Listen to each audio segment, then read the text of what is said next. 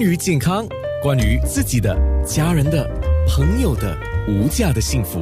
健康那件事。是来到这个阶段，我就要请医师说了啊，因为谈了这么多，还有没谈到的也不一定。但是先告诉我们呢，郭美玲中医，人们对咳嗽的常见误区，可能你要来提醒一下了。我觉得是这样吧。第一，刚才不是提到吗？大家咳嗽，第一就想办法，就是到处找药来吃止咳药。大家都想都说他吃止咳药水吧，不好了就可以。而且很多人认为咳嗽呢是小毛病，因为你看啊，很少人可以因为咳嗽拿 MC 的吧？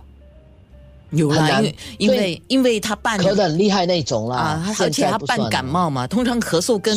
都是一起的，一套的。嗯，可是你想，一个咳嗽长期有咳嗽的人，其实很多人的问题是没有注意休息，因为大家觉得咳嗽吧，咳还可以顶，我照样工作，我照样加班，我照样干嘛就干嘛。可是呢，假设你咳嗽，我一再呼吁大家不要拖得太久，你咳嗽超过1个星期就应该要就医了。如果你4个星期都不好的话，真的要认真去检查到底出了什么问题。那么咳嗽期间一定要注意休息，不要加班，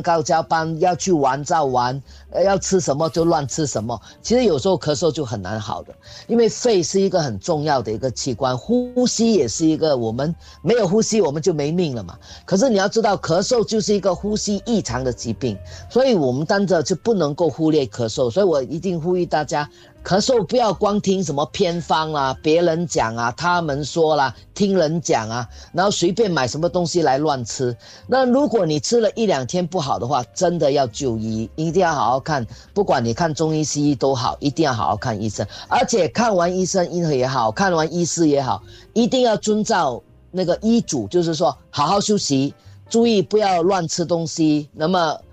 注意房间你所处的那些冷热的那个温度啊，这些呢都是大家一定要注意。还有一个很重要，保持心情愉快。刚才我提到了，情绪也会引起咳嗽，很难好的啊。这些呢都是我想总结一个给大家，尤其年纪超过60-65岁以上的，更加不要忽略了你的咳嗽。嗯，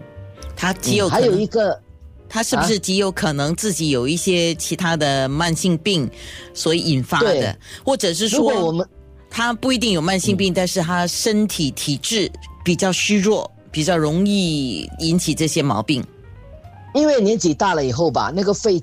是比较相对弱的，有时候呢那个症状不太明显，等到你觉得咳得很厉害的时候，其实它已经很严重了，那这个是很多时候是来不及的。所以这个尤其是感冒咳嗽60以上的，我真的劝请大家，不是这个 COVID-19 的问题，我们都一定要注意休息。因为你不要忘记，新加坡有30%左右的人呢，他的死亡因素是跟肺有关的，大家不妨可以去查一下这有关的资料。所以这个是我一直呼吁大家不要忽略的。另外呢，还有一个，如果你真的咳嗽一直不好的时候，我们有时候不要一直想说是咳嗽的问题，你不能够忽略的就是一个是鼻子该提到了过敏的问题，还有一个是胃酸倒流的问题，所以这2个呢也是大家一定不能够忽略的。是面部直播上最后我等一下要请医师再回答一些问题之后呢，我们就结束我们今天的面部直播了。你可以到963好FM.ANNA 或者是963好FM， 可以看到我们的整段的面部直播啊，因为我们会保留下来，那你可以作为自己用，或者是去跟朋友分享。健康那件事。